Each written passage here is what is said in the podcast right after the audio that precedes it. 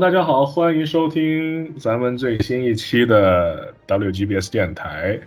咱们这一期节目的主要话题呢是超人代餐。超人嘛，作为史上第一个超级英雄，他的历史地位是不可估量的。因此呢，在许多的读者或者是创作者心中都有非常重要的意义。而很多的编剧、很多的画家，并不是那么幸运，能够成为超人漫画或者是动作漫画以及相关衍生作品的官方编剧和官方的画家。因此呢，很多人心中呢都有这么一个写超人故事的梦，而正是因为他们并不是想写就能写超人的故事呢，因此呢，也有很多高仿超人角色，很多致敬超人的这个原创角色，也因此呢应运而生。我想最出名的几个超人的代餐角色吧，或者说高仿超人，一个是漫威的这个哨兵。还有就是漫威的这个骇伯龙，然后 DC 这边这两年并入主宇宙的有一个是叫做阿波罗嘛，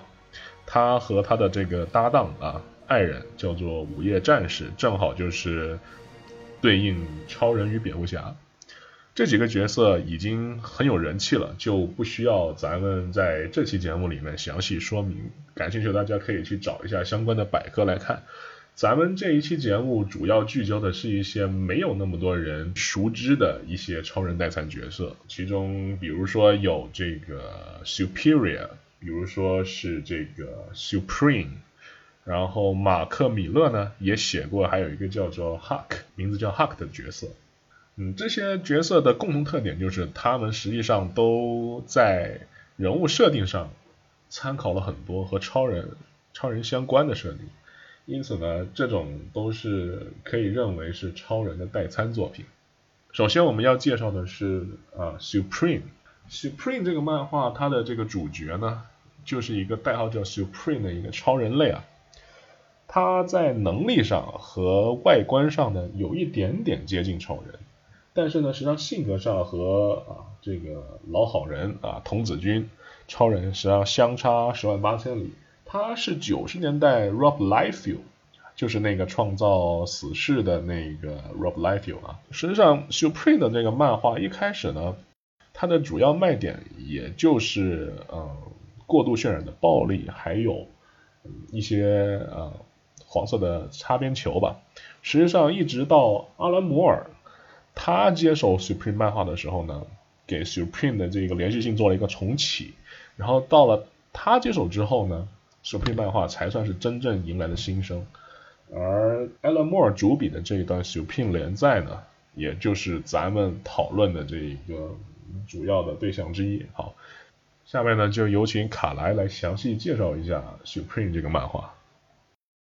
就实际上就是 Rob Liefeld 他他本身搞出来的那个一个超人的变体嘛，相当于是，然后所以前面那个。连载里面基本上全都是，就是非常九十年代嘛，就是要不是跟什么他的反派当时是洛基，然后还有跟什么平行宇宙的各个 Supreme 打，然后呃在阿拉摩尔接手了之后呢，然后就相当于是进行了一个重启，就他直接在漫画里头就指出来这个就是这个故事就是在重启，他就进行了一个非常大的一个翻改，然后阿拉莫尔就把。就非常从一个九十年代的角色，就把它给变成了一个相当于是对白银年代超人进行复刻的这个一个现代化的处理。就是他的漫画实际上处理的非常有意思，就是他首先他进行了一个重启之后，他就是阿拉莫尔可以自己随便写设定，就我我不管 Rob Liefeld 之前他们搞过有什么剧情，然后呃后面的剧情呢，就是有两条线，相当于是一条是回忆白银年代的冒险。就是他就可以进行各种致敬白银年代的各种稀奇古怪的冒险，然后另一条线是在现代进行。然后一开始看起来这两条线似乎没有没有没有那么大关系，因为每集就是呃会去回忆一点过去，然后进行一点现在的冒险。然后后面的话这些条线会有非常就是非非常大的一个交叉，然后整个故事的这个。就会有非常非常非常有意思的一个反转，反正就是，就我觉得是毕竟是阿兰摩尔嘛，我觉得是，嗯，当当时超人故事反而可能是写的最好的是阿兰摩尔，然后就是就是在 Supreme 这个故事里头写的，然后就是，但是比较可惜的是，呃，连载了很多年之后，然后就 Supreme 这个漫画的结局，阿阿摩尔没有没有没有写完，然后到二零一二年的时候，呃，Eric Larson 把他把阿摩尔写的最后一篇的那个剧本给拿出来，又把这个。后面给强行续了一下，然后但是写的并并不好，因为 Eric Larson 最后的结局是把 Rob Liefeld 的 Supreme 给搞回来了，所以所以我我我个人觉得非常烂的实验室，但是但是整整体的话是非常精彩的一个超人漫画，如果要是有喜欢白银年代超人的话，还是非常值得一看的。呃，我想补充一段，就是。就是阿拉莫尔，就是他接这个 Supreme 这个漫画的初心，这个初衷是什么呢？就是他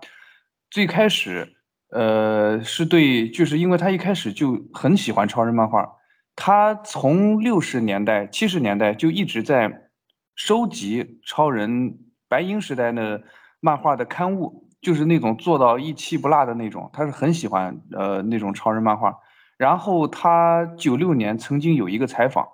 九六年曾经有一个采访，就是谈到自己为什么要接 Image 这个 Supreme 这个连连载，呃，是他是这么说的，就是他就他就呃言外之意啊，他就是觉得，呃，八六年这个重启版本，呃，让超人变得不那么超人了，就是超人自己已经迷失好多年了，现在已经不是我记忆里的那个角色，这个角色吸引我的地方，如今就在修正主义的浪潮中都被已经剥夺了。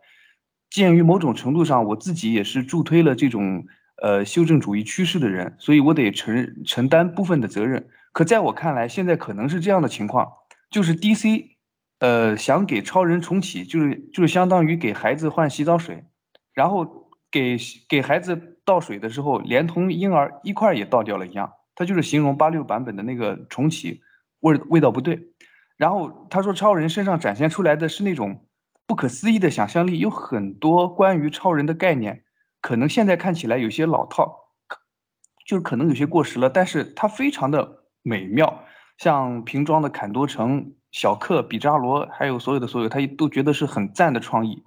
正是这些东西能让十岁的我每个月都能买超人的漫画来看。所以我想通过这些就是 Imagine 的这个呃 Supreme 来重拾这个不可思议的超人世界。我想要做的就是重新创造那种富有的感觉、富足感，这种辉煌和程度，然后把它助推到当初的超人神话一样。就是他，这是他，呃，在第五十六期，呃，这是他在第四十一期到五十六期期间啊接受的一个采访，就是说他为什么要写这个。写这个 Supreme 八六年的超人重启哈，让很多的编剧为了反驳这个重启，为了反对这个重启而创作出了不少很有意思的这个作品，算是能不能说是某种程度上的抛砖引玉？哦，就张蹦他本身也是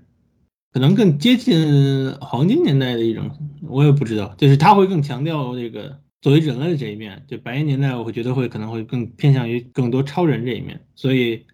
所以他会有很多这种空想科科幻的这个冒险嘛，就是会有很多这种呃抛出来的科学概念，就当成那个科幻小故事来来写的那种。然后觉得阿兰摩尔在这个 Supreme 这个漫画里面，就是实际上是有就是还原那种白银年代每期都是一个不同的概念。都是一个不同的科幻概念的这么一个这么一个写法，然后它本身实际上就是因为是九十年代，所以他又把他的好多里面的概念给翻新了之后，有一些关于像 AI 了、自我意识了这些评论。作为一个九十年代的漫画，实际上是我觉得是很相当超前了，因为还有虚拟现实之类的。除此之外，它整个是一个除了是白银年代的复刻，还有很多这个 meta 的这个这个内容。就是相当于是原漫画的内容。它首先它是呃第第一期一上来就是就是相当于是介绍嘛，就是漫画里的人物实际上是知道自己被重启了，然后就是主角 Supreme 他这个地球上的这个身份不是不是克拉克肯特一样的记者，是一个个漫画编剧，所以而他画的漫画呢就是 Omniman，就是那个无敌少侠里面无无敌少侠他爸就也也是 Omniman，就是全全全能全能侠嘛。他画的漫画实际上是也是一个超人，就是他是他自己是一个超人，他画的漫画实际上也是关于超人的。然后他还知道自己是本身被重启了，然后在这个另外一个世界，甚至有很多这个被重启掉的这个漫画版本里面的这个其他版本的超人嘛，就是 Supremacy，呃，就就是整个漫画实际上读起来非常逗，就是因为它里面有很多这个。因为他的这个评论，无论是对漫画业本身，还是对这个呃白银年代这个漫画，还是有对他本身漫画现状嘛？因为他当时九二年那个那那那几期，哎，是九二年，然后就直接写就是那个哦，好像九七年，呃，我也记不清楚了，他就直接写就是直接直接嘲讽了超人之死，因为他在他在漫画里的。身份是个漫画编剧，然后他就那那期就写了一个呃奥尼曼之死，然后就是就整个是一个讽刺超人之死的那么那那个那么一个剧情，我觉得还还挺有意思的。呃，我觉得就是我讲一下这个 Supreme 故事本身啊，就我呃之前陆陆续续看过一点，然后我然后就我们录这个节目之前，我临时抱佛脚，也就是重新嗯嗯顾了一遍。我讲一下我我对这个故事本身，就是我觉得他这个故事本身，呃，就非常有意思。呃，有一集我印象比较深刻，就是就是他被那个就是他这个版本故事里的捣蛋鬼 给就是给针对了。然后他一开始也没有明说是捣蛋鬼，而是而是就是 用很夸张的方式，就是说他呃和他的那个报社报社里的呃不是报社，他们那个是漫画部里的那个。呃嗯，那是呃女同事交谈的时候，然后女同事给了他一本那个漫画，然后他发现那个漫画里的内容就是他现在此时此刻说话的那个台词，他就发现自己的人生好像被这个漫画监监视了一样，然后他，然后他如果说如果这本漫画马上被发行的话，那就等于所有人都知道他就是超人，然后他就赶紧拿了这本就是刚写出来还没有。准备要发行的漫画，赶紧去了那个漫画部，说这个漫画不能发。然后结果就遇到了谁呢？就遇到了那个奥尼曼，那个就是他自己创作的那个超人又活了，就是他自己笔下创造的那个超人，指着他的鼻子骂，他说：“你你是山寨，你你你现在滚！” 然后就特别搞，然后两个人打了一架，打了一架之后，然后这个时候就是，嗯，这时候他才意识到，就可能是捣蛋鬼来了。但是他漫画里面。呃，嗯，不叫捣蛋鬼，叫叫什么来着？我还忘了。呃，然后就是意识到是捣蛋鬼在针对他之后，然后他就，呃，先一开始是先跟捣蛋鬼打，然后是想到想到了就套他那个，然后是然后是去翻了那个漫画，从那个漫画里面找到了破解捣蛋鬼谜语的那个方法，就是说就是说那个捣蛋鬼能存在于呃现实世界，他用的是那个嗯 prime number。就是就是，比如说 Prime Earth 嘛，不就是始源宇宙嘛？就是 Prime Three 就是三维，呃，Four 就是四维，然后就是利用这个文字游戏。他说，呃，他说他是说我，嗯，他说 number 是是是质数的意思，二三五七十一。他就是说他他就是用了这个 Prime Number 等于质数这个文字游戏吧，好像就是说让捣蛋鬼承认自己不存在于 Prime Number。他说四是因为四不是质数。所以它不能存在于四维宇宙，所以就等于骗那个捣蛋鬼自己说我不存在于 prime number，然后一这句话一说出来之后，就捣蛋鬼就被送走了，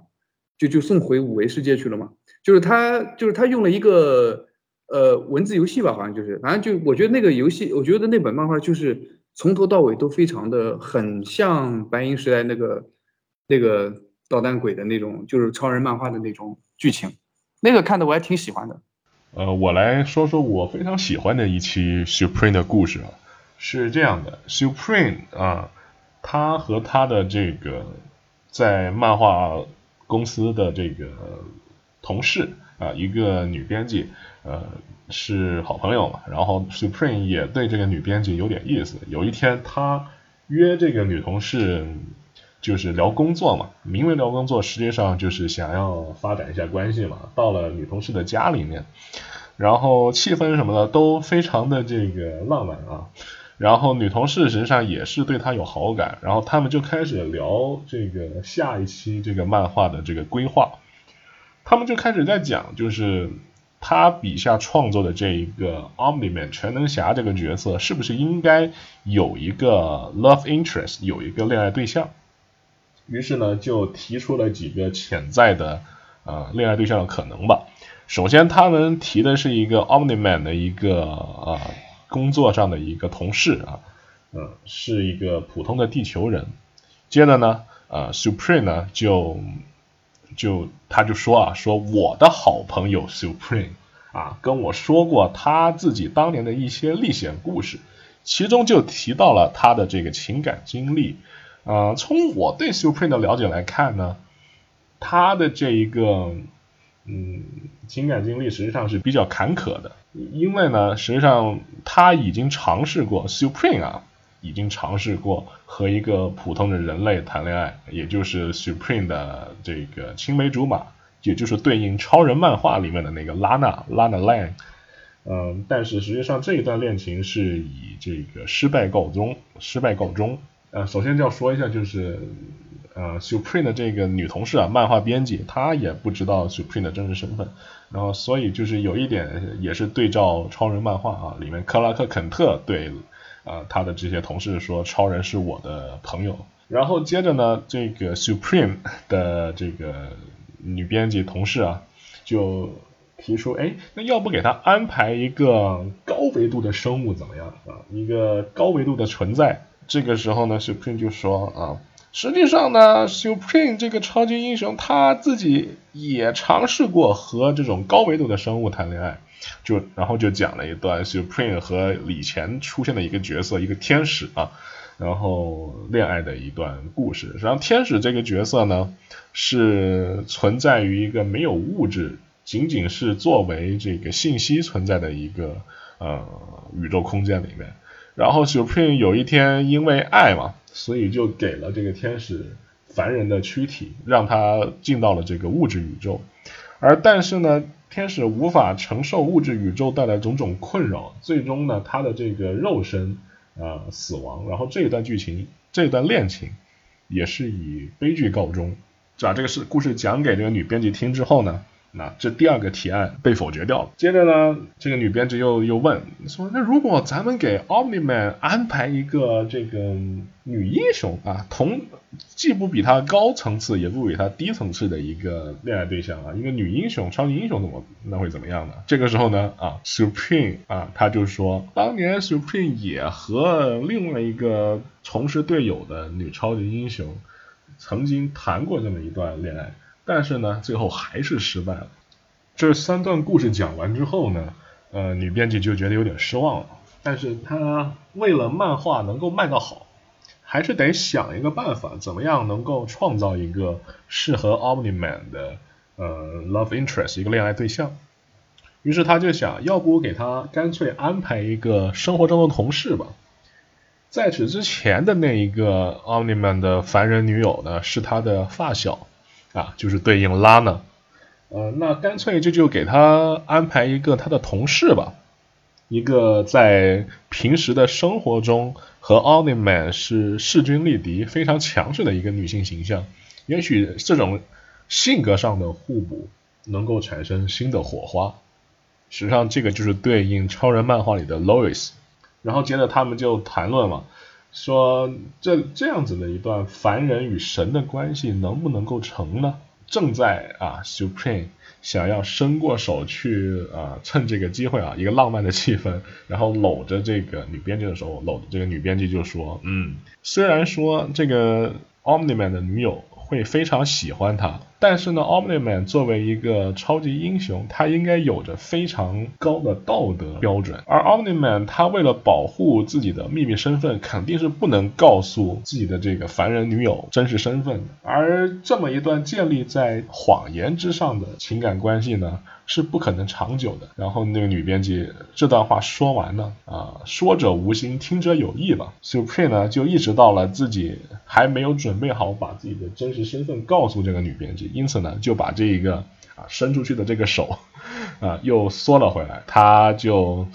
突然就变得比较冷淡吧，或者说比较害羞，然后就说啊时候不早了，我该回去了啊，也希望你早点休息。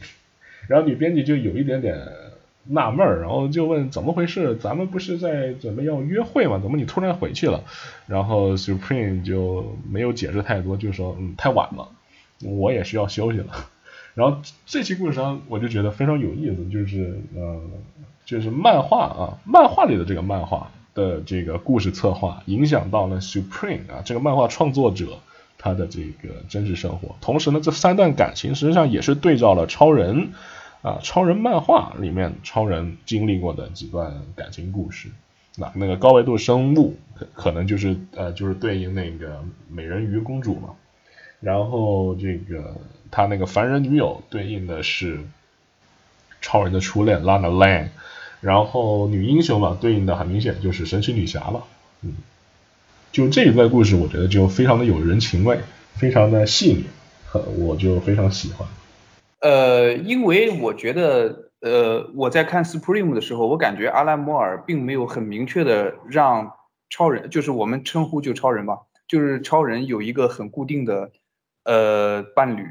不管是不管是他在小镇的拉娜也好，还是他在报社的，呃，不是我我老说报社，还是他在那个漫画社的那个女同事也好，或者是那个形似神奇女侠的，或者是像超女那样的，就是感觉他。就是可能和每一位都可能会在，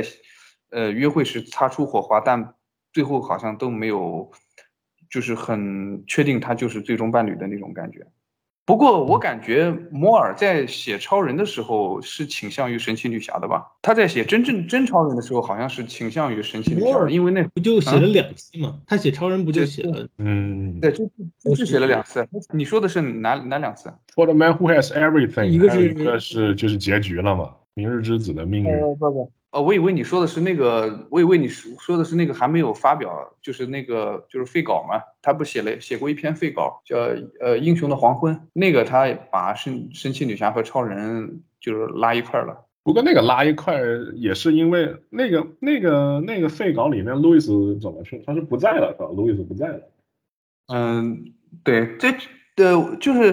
就是。感觉摩就呃，你们感觉摩尔写的 Glory 就是神奇女侠 Glory 和 Supreme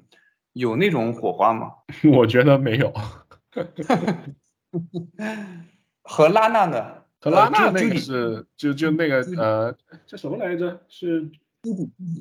Judy，对对对，就那个对应拉娜的那一个角色啊。我我我就习惯把那个 Supreme 叫超级人，超超级人。反正高仿我们就叫超人，就是，谈的乱了。嗯，就是他有两个，我觉得是就是在 Supreme 故事里面算是认真 Supreme 认真谈过恋爱的。一个是这个他这个小镇的这个啊，三个应该这么说啊。呃，一个是他这个小小镇甜心嘛，那个 Judy 对，还有一个是那个呃，就那个天使，就是他对那个天使，那个天使是他真的是爱过的。然后，但是因为就是天使他无法习惯这个呃物质生活嘛，物质世界的生活，然后最后还是死掉了，然后变回那个信息或者说能量了。然后还有一个就是这个他这个报社的这不是 我也说到报社，叫漫画部的这个女同事那个编辑。对对对，这三个是就是他比较明确表达出就是他有往这方面发展的这个愿望。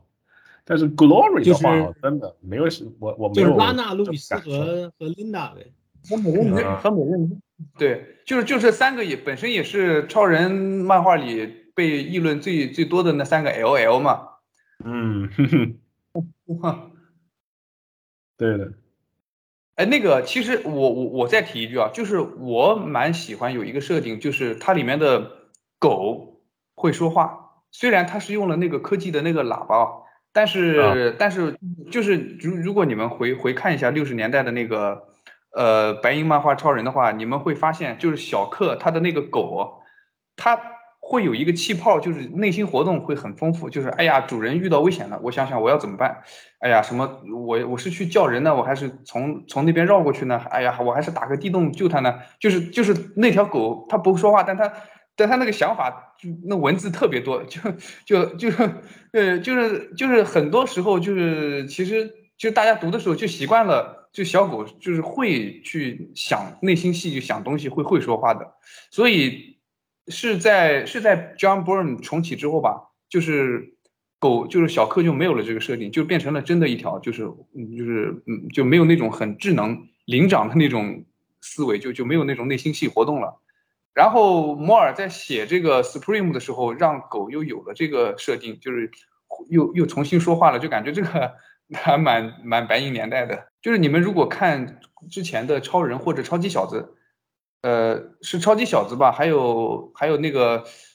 冒险刊。冒险漫画吧，应该是叫，也是也是超级小子登场的那刊，那里面有很多小课是用就是思考用气泡来传递信息的。哎，我记得我不知道我那个你你们还记不记得？就是我在这里求证一下，好像小克甚至有一段时间直接能开口说话。我我没我没什么印象，但我但我记得就其实确实有很多由小克主视角的漫画，就是他就是以以他的 P O V 去去有他很多他的这个心理活动。然后就是，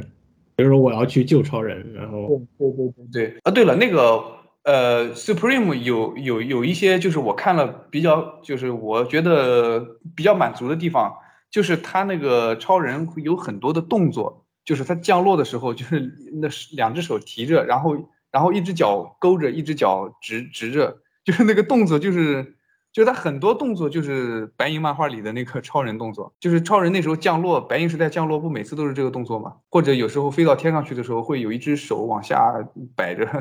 然后或者或者是那种，就是他有很多白银时代的那个标志性动作在里面。我觉得他这个细节方面考虑的还挺好的。就是说呀，阿拉摩尔这个逼，他他作为这个 所谓后后后后现代这个解构主义的这个。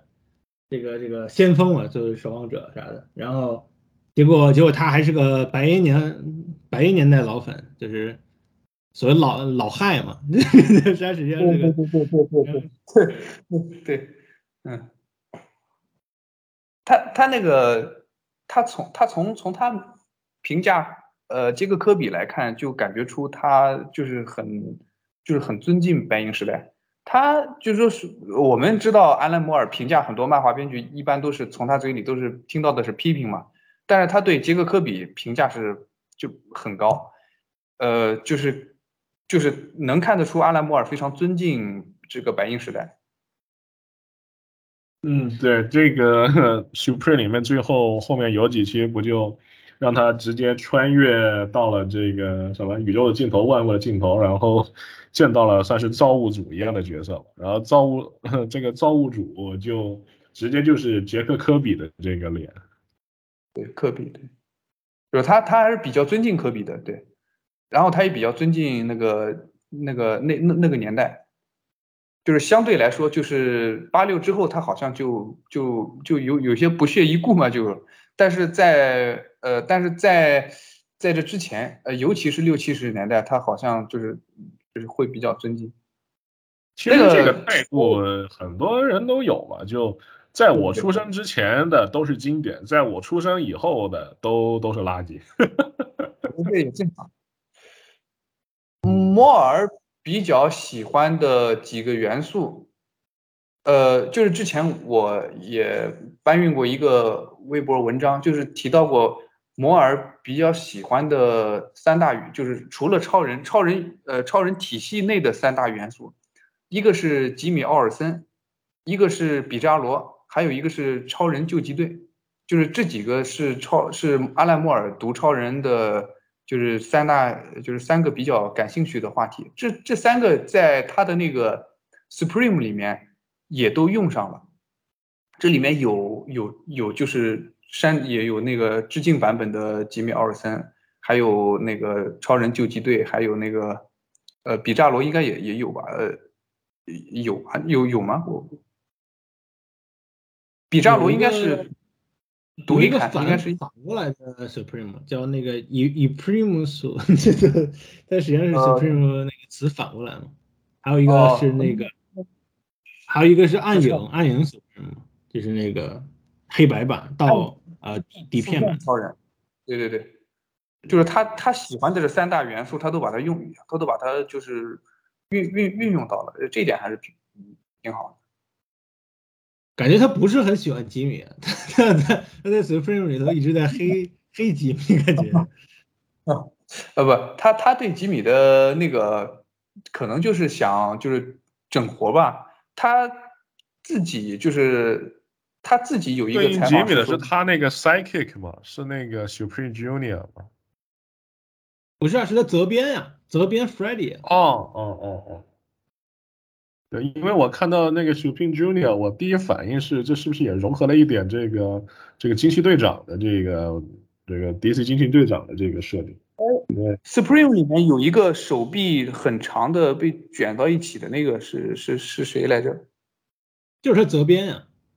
，Friday 嘛，他他实际上是，哦他实际上是应该是他对应对应，他应该是就他是他是编剧，然后那个谁，他女朋友是画师嘛，就他喜欢那个，然后然后那个就路路路易斯超人是编剧，路易斯是画师，哦然后然后吉米是责编嘛，然后、哦 但是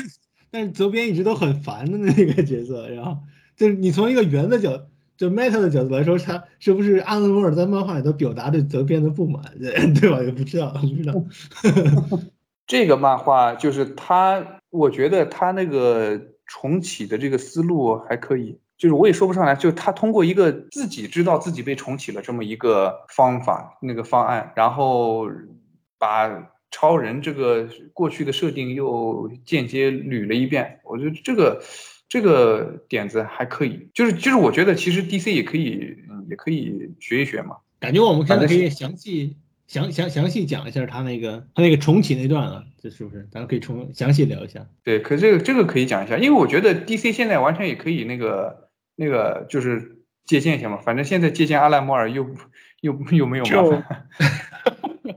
这不过就是你看 DC 愿不愿意把把超人的故事写成一个这样子的 meta 的这个一个东西了，就有的有有可能有的读者觉得这种打破第四面墙的那种 meta 就有点无趣，可能会觉得对，但是嗯，可能可能不太符合 DC 的规划吧，所以你看他们还是属于对于超人的这个创作还是总体来还是比较传统的这一种超级英雄的行为形象，并不会说让他去回顾自己被被修改的历史啊什么的。虽然说经历了这几次大危机，超人都记得危机之前的故事嘛，对，那我们就并并不会去讨论这个事情。嗯，你你说你说。那我我们接下来就简单说几句，就是他是怎么重启的。这个这个啊，就反正他是当时是四四十一期的？四十一期他接手之后，然后他的写法实际上就是说我给这个角色，他回到了地球之后，然后发现有两个不同的地球，然后就是重叠在一起，然后之后从从外面飞来了好几个版本的 Supreme，就是有很多版本的超人来到这个这个地球，然后把他带去了另外一个空间，就是之前说到的 Supremacy，那里就是有所有被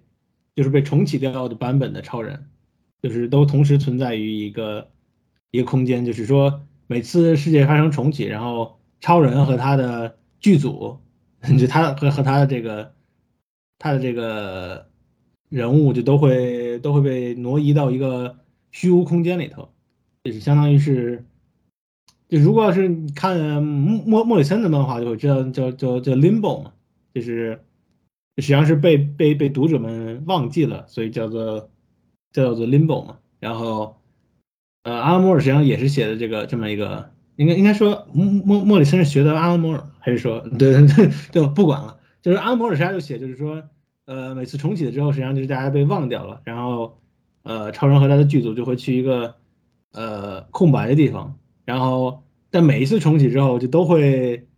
那那一代超人都会去这个这个空白的地方，然后之后白银年代的那个超人就建立了一个巨大的黄金的城市，就是后面被称为 Supremacy 嘛，就是那里是有所有过去版本的超人，包括甚至有那个。呃，一些山寨版本的超人，比如那个那个米老鼠嘛，就是 Power Power Mouse，也是一个曾经拍过电拍过动画电影的一个一个角色，就是呃，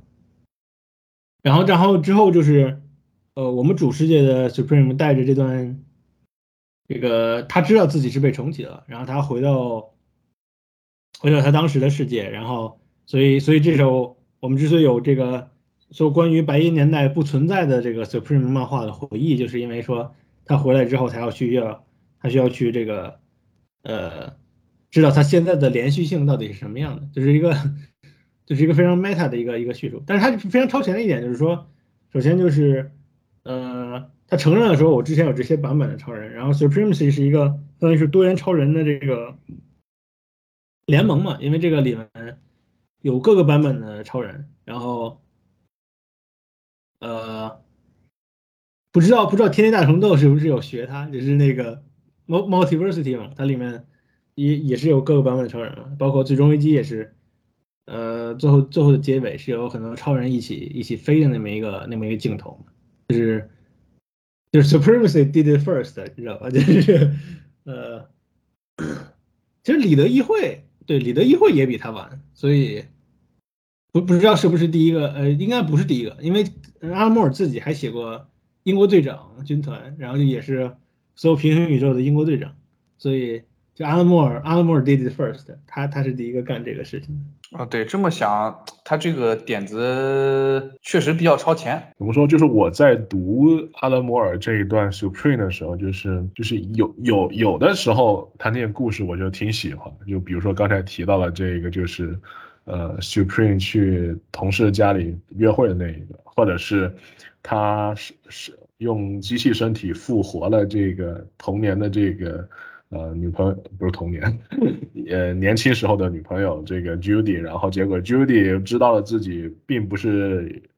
呃真正的自己之后，然后有了一个那个存在危机嘛，existential crisis，结果和 Supreme 的一个高仿的机器人好上了，结果这两个跑结婚去了，然后但是总体来说，就是我看着我读这段 Supreme 漫画的时候就。阅读有一种越读越感到就是一种疑惑吧，就是说你说的好听，这种写法是致敬，但是因为有太多太多和超人经典元素，它的经典情节设定相似、雷同啊，可以这么说，这种的的故事在里面了，就让人不得不怀疑，就是这种做法真的是能算致敬吗？我觉得。就如果他不是 Alan Moore，如果是别人写，会不会可能就直接被读者认为这是一种抄袭了呢？就是你怎么界定，就是他是致敬还是抄袭？就包括你刚才说的，就是呃，莫里森也有很多就是学习阿兰摩尔的这个东西在里面。但如果莫里森不是莫里森，是别的一个名不见经传的这个作家、编剧，我们还会用这种啊？这种这种赞许的态度去看他的这样这这样的作品，呃，当然是名气决定一切。嗯，所以说就是有一段时间不是说就是艾伦莫尔不爽莫里森有这个说法嘛？但是我大概也能理解，就觉得莫里森是 copycat，是学他，包括学他学习魔法什么的这些东西。不是，其实其实好像说是莫里森，莫里森刚出道的那段时间，他他是不爽。阿兰摩尔，至少或者是他是他虽然是阿兰摩尔粉丝，但是他通过通过那个 黑阿兰摩尔的方式来引起阿兰摩尔的注意，好像是，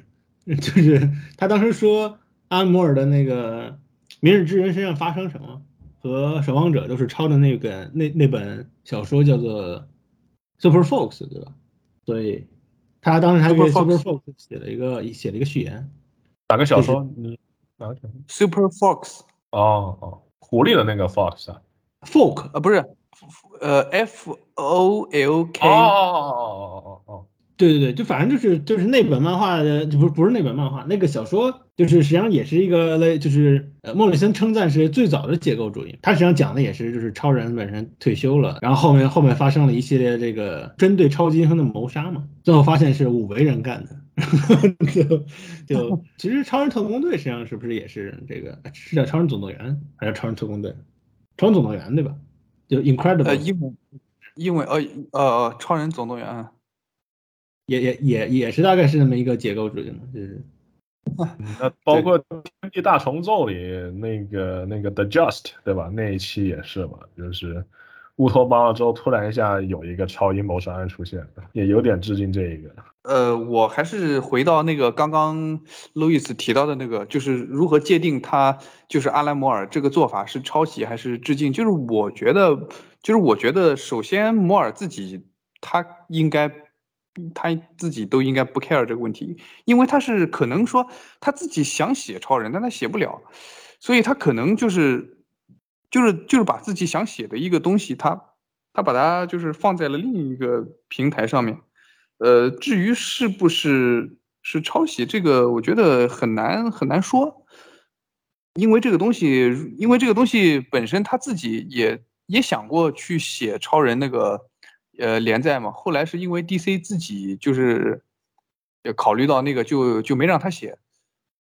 本身这个就是我们看到的 Supreme。如果 DC 当时愿意就是请摩尔的话，这个我们看到的这个本身有可能会变成呃超人漫画的正史，但他就是因为没有，所以他就变成了另一个平台。所以我们就是也不用因为这个就分那么细，他自己本身就是想想写超人，他因为因为这个东西他也不用嗯藏着掖着，他就是明确，包括他写这个漫画的初衷也是为了怼八六之后的 DC。呃，对超人所做的一切啊，他本身就是这样，所以我觉得，所以我觉得这个是可以看成一种呃致敬吧，所以我觉得是可以看成一种就是偏偏致敬，而不是那种呃就是抄袭或者山寨之类的吧。呃，这也是为什么我能觉得就是，比如说他这个 Supreme 又呃，他前面是那个由 Rob Liefeld 写的，就如果他这么写，我会认为是一种山寨，但是摩尔这么写，我就不会认为是山寨，因为。因为因为就是你仔细比较两个人的那个设定和那个故事，就是是不是山寨还是致敬，就是你能就感觉有很多的就是感情投射在里面。就是说我如果是只是山寨的话，他就不用写那么细，但是但是你感觉到阿兰莫尔甚至每一句台词他都有深意在里面，所以我感觉这是一种你说是山寨吗？就更像是那种因为写不了 DC 的无奈之举吧。就是就是这种，所以所以说你看，同样是你看 Supreme，他也不是一个作者，他也也有很多作者写，但是别人写，我总觉得就是山寨的成分要更更大一些，就是就是我这是我的看法。就主要是 阿拉摩尔那版实际上已经被 DC 班官方给承认了，就是莫里森承认的，莫 莫里森替 DC 给承认了，就是《天界大重奏》里头地球三十五，实际上就是就致敬了那个阿拉摩尔的 Supreme。嗯，所以所以官方都无所谓的，对吧？就像就不像比如说，呃，Kurt Busiek 他的那个自己的那个代餐版本就是 Astro City，然后在《天人大创造》里头也被也被承认了。就实际上莫莫莫里森对这些还都是挺有挺有研究的。呃，Astro City 是是地球几来着？就是隔壁地球三十四，就是就是 Astro City，一个一个三十四，一个三十五，就是 Astro City 和 Supreme。然后三十六是那个是那个 Big Bang Comic 的那个那个超人，这这这几个都是这几个挨着的全都是山寨山寨超人。你像这种，你像这种，他在别的平台发布了，然后 DC 官方自己又承认了，然后默认它可以是正史，就是我觉得这个也挺好的，就是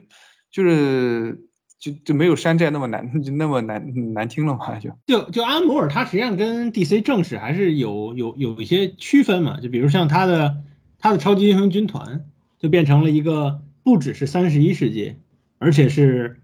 就是是各个年代的那个通俗读物的这个角色都有嘛，就是相当于是绿野仙踪的那个那个那个小小女巫对吧？然后还有比如说呃来自牛仔年代的牛仔，还有还有来自古代的一个谁我记不清楚了，就是他实际上就是。超级英雄军团的这么一个概念是说，我三十世纪，因为当时是十九世二二十世纪嘛，二十世纪，对对对，因为因为白银年代是二十世纪，所以他当时写的是，呃三十世纪，然后现在放在我们现在是二十一世纪的话，就应该超级英雄军团实际上就应该是二十三十一世纪了，就是因为一千年后嘛，他本身是来自一千年后的这个时间旅行者，然后那阿拉莫尔他就把这个概念给。给扩充了一下，就实际上我觉得是一个非常有意思的一个概念，就是，对吧？DC 实际上也可以，DC 你看，DC 你现在要学着，真的，就是说，它实际上是把各个年代的这个英雄人物全都给联合到一起了，就是有一个这个超时空的这个一个一个联盟嘛，就是对对，他就他他的那个超军团就等于是那种不局限于未来，就是他什么时代都都都他都有一些。就这本身也是我看美漫觉得有意思的地方嘛，就是现在好多编剧喜欢搞一个体系去解释解释整个世界观里所有东西，就比如像 SS，他就是 会会就是整了一个什么七大七大黑暗力，然后解释了 DC 宇宙所有东西，什么对吧？你的你的神速力，你的这个呃情感光谱都是都都是来自这个起源。起源里面的这个七大力里面的一部分，对吧？就我我我是要看你你写这个统一世界观嘛，对吧？我本来就是看的就是一个第就是美漫有意思，就是说我都是不同的创作者写出来的，所以他每个人的这个起源什么的都不一样。实际上就是各个体系实际上都有，就是我既有既有魔法的，也有也有科幻的，也有说外星人的，对吧？我我什么能力的都有，我才就大杂烩才是最有意思，对吧？阿莫尔这实际上就是他把。每个年代最最流行的那个通俗读物的那个内容，他都给拿出来。就比如说，当初最火的是牛仔题材，对吧？后面有这个绿野仙踪的题材。就我把这个年每年代没有一个统一的体系，不是说不是说它都是来自有同一个超能力的，比如说都是外星人，对吧？超级英雄全都是外星人。然后那阿莫尔就说我不是，我就都都是各个年代的通俗读物，有点类似他的那个那个非凡非凡绅士联盟嘛。非凡绅士联盟实际上也是。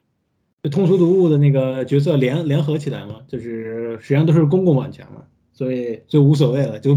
安摩尔就是我超无所谓，因为我用的是公共版权人物。然后，嗯，就比如说他非凡绅士联盟里头还写过那个谁嘛，Star Star Dust，是一个非常非常出名的一个这个密谋密密密谋人物嘛，是一个非常玩玩梗的一个人物，因为他那个漫画非常非常非常鬼扯，所以。然后 安莫尔还在他的漫画里给写了，还挺逗的。就是他，我觉得他处理那个超人怎么获得超能力这个很有意思。那条线和他的伏笔，包括他那个反转，呃，也也很有意思。这个这个其实还挺有意思的，因为它实际上是一个呃，每期都都都在，就是前面有好几期都在铺垫这个事情，然后到后面这个事情才给解释出来。就是，然后就你如果要是一开始看的时候，你应该是感觉不出来，但是等你到。回头一想啊，我原来已经前面都看了这个所有的部分，就阿莫尔实际上是铺垫了一个十几期的一个一个伏笔，然后最后一起给收回来了。那种那种反转的那个爽快感，实际上是你需要去看漫画才能感觉出来的。就我我们可以按照按照时间顺序来讲一下，就是呃，Supreme 他回忆自己小时候，他当时是一个收养的孩子，但是是一个普通人，他不是来自外星的这个来自外星克星的一个这个。个最后之子嘛，他实际上是他爸妈收养的一个普通小孩，然后他和他他妹都是普通人，然后有一天天空中掉下来一块这个白色的石头，在这个就是在这个漫画里叫 Supremium，实际上对应的就是氪石，然后他去接触了氪石之后，这个这个漫画里头氪石的能力呢是能修改现实，他接触了氪石之后就变成了超人，就是克拉克肯特。接触了氪石之后，就获得了超能力，变成了超人。但是从来没有解释这个克什到底是为什么从天上掉下来的。然后因为，然后过了几期之后，回忆他他的青年时期作为小超人，然后曾经遭遇过一个一个非常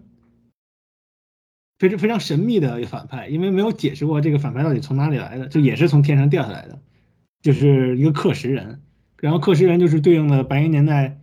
的克什人，但是他的能力呢更接近于红克什，而不是绿克什。他的能力是能够修改现实，能够扭曲，就是他接触了超人之后，超人就变成了各种不同的画风，什么这个还有毕加索画风的，他那个 有一个是是致敬那个的啊。但是最后最后这个反派就非常神秘的消失了，就是非常非常一个无厘头的一个一个。当时如果你当时看漫画看到那里的话，会觉得非常无厘头，因为就是这个反派从天上掉下来。然后又非常神秘的消失了，然后你就如果如果你现在听我这么讲的话，应该能够串联起来这个故事到底是在往哪里发展，但是，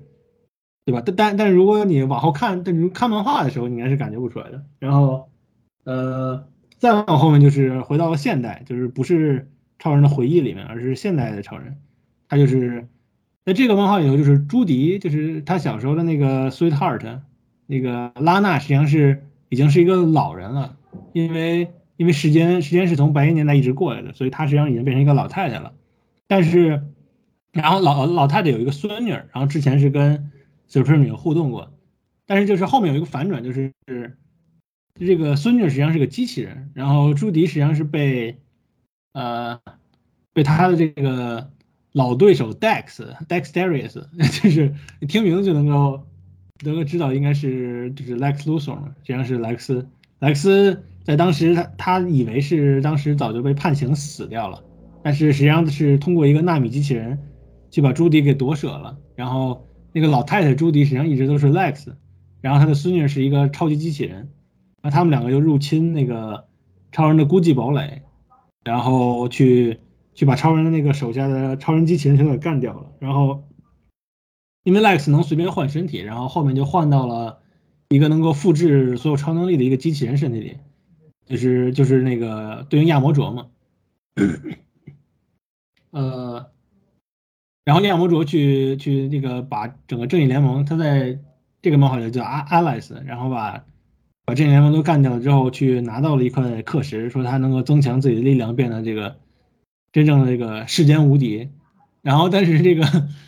这里这里就是最后反转的地方，就是说他拿到课石之后，整个现实就扭曲了，然后他就吸收了课石，然后变成了就开始向向时间的前端。这个移动就是因为课时本身能够扭曲现实，然后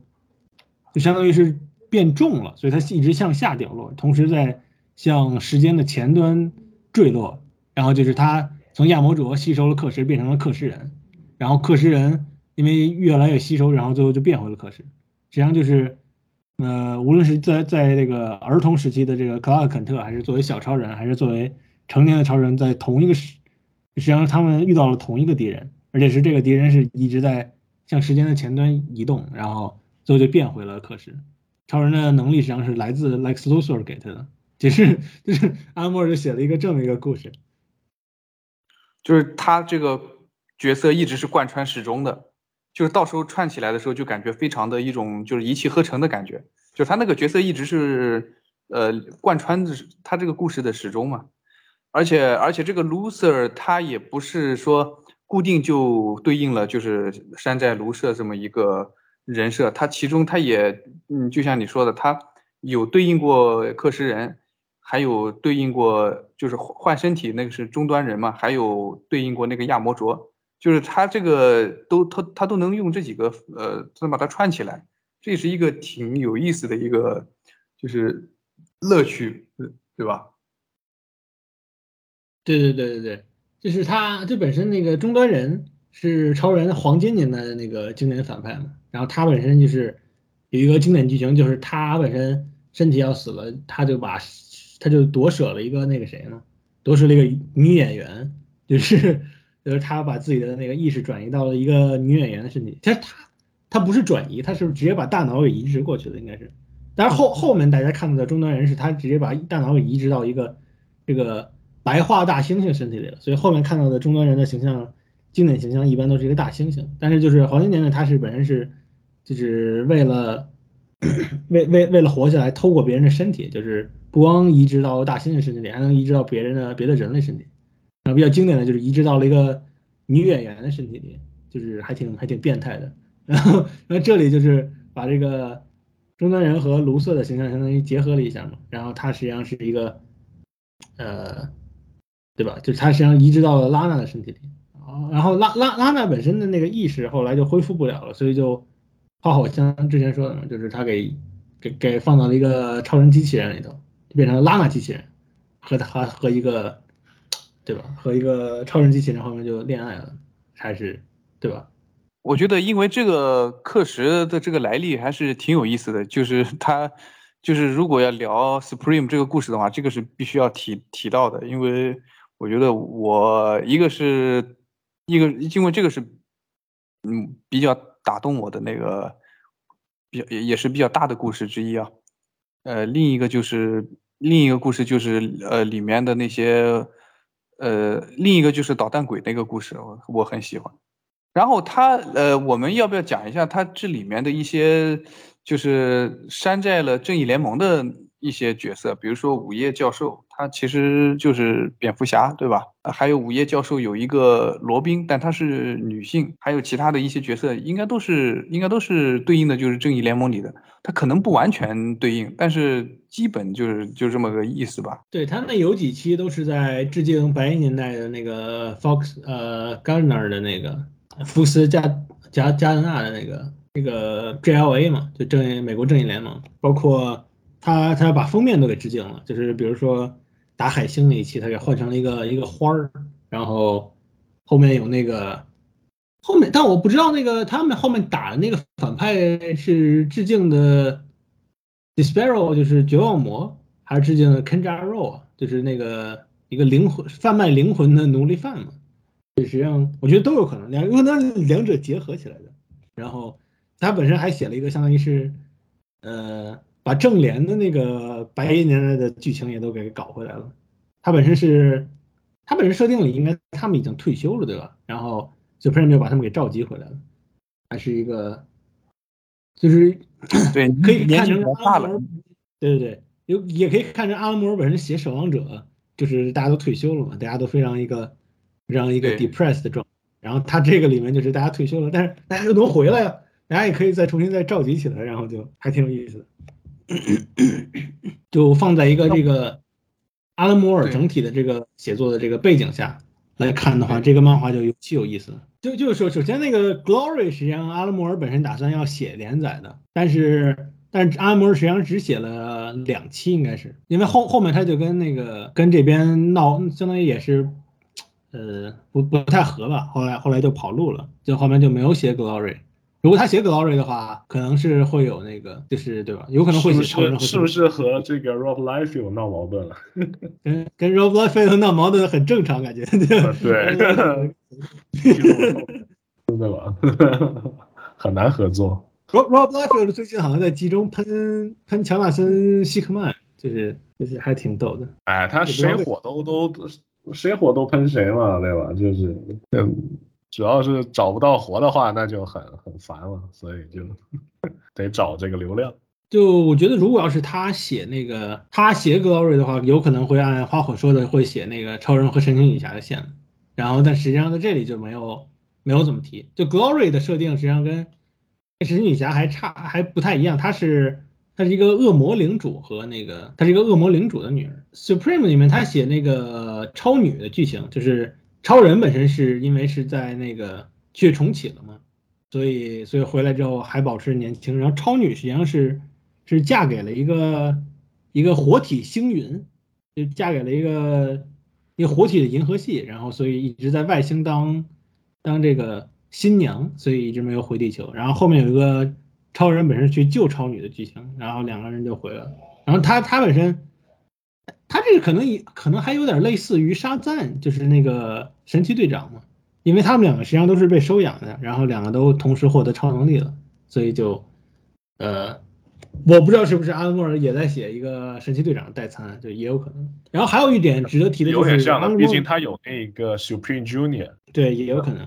对对。还有一点就是，还有一点比较值得提的就是阿莫尔最后没有写完的这个故事，就是他最后故事没有写完，但是我们大概。能够猜得到他整个故事的一个走向，就是之前，因为他之前有一期是吉姆·斯大林画的那一期，就是已经暗示了。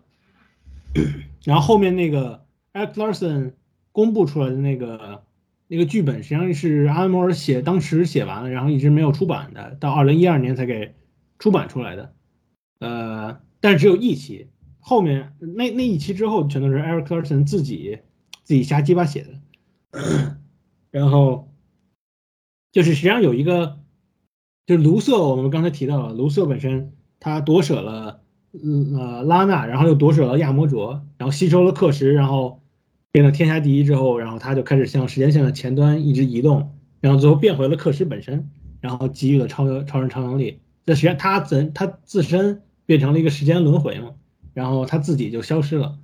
呃，但是他并没有完全消失，他实际上就是。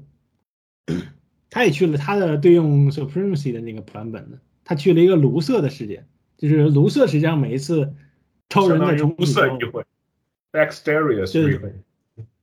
对对对，就是每一次卢瑟被重启之后，也都会对应超人，对应超人被留在那个空空白空间。每次超人系被重启，卢瑟也会去一个空白空间，然后在那里白银年代的卢瑟也建立了一个一个庞大的这个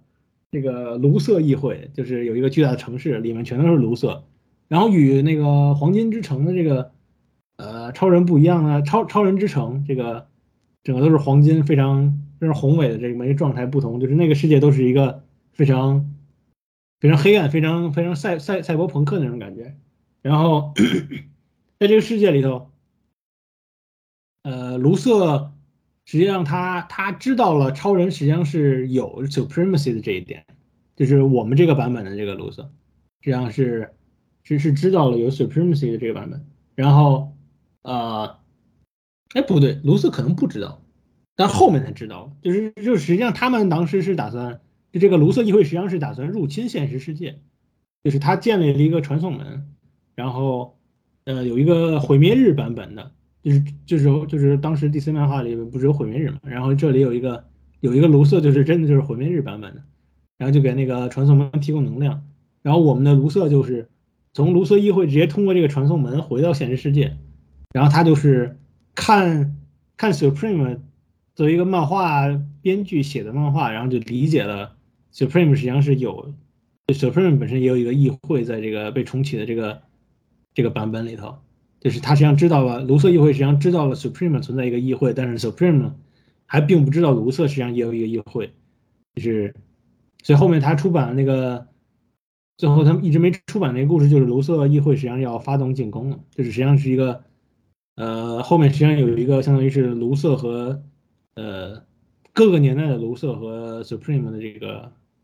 就是各个年，操，各个年代的超人和卢瑟的这个大决战嘛，相当于是要写那么一个故事，不同版本的所有版本的卢瑟和超人，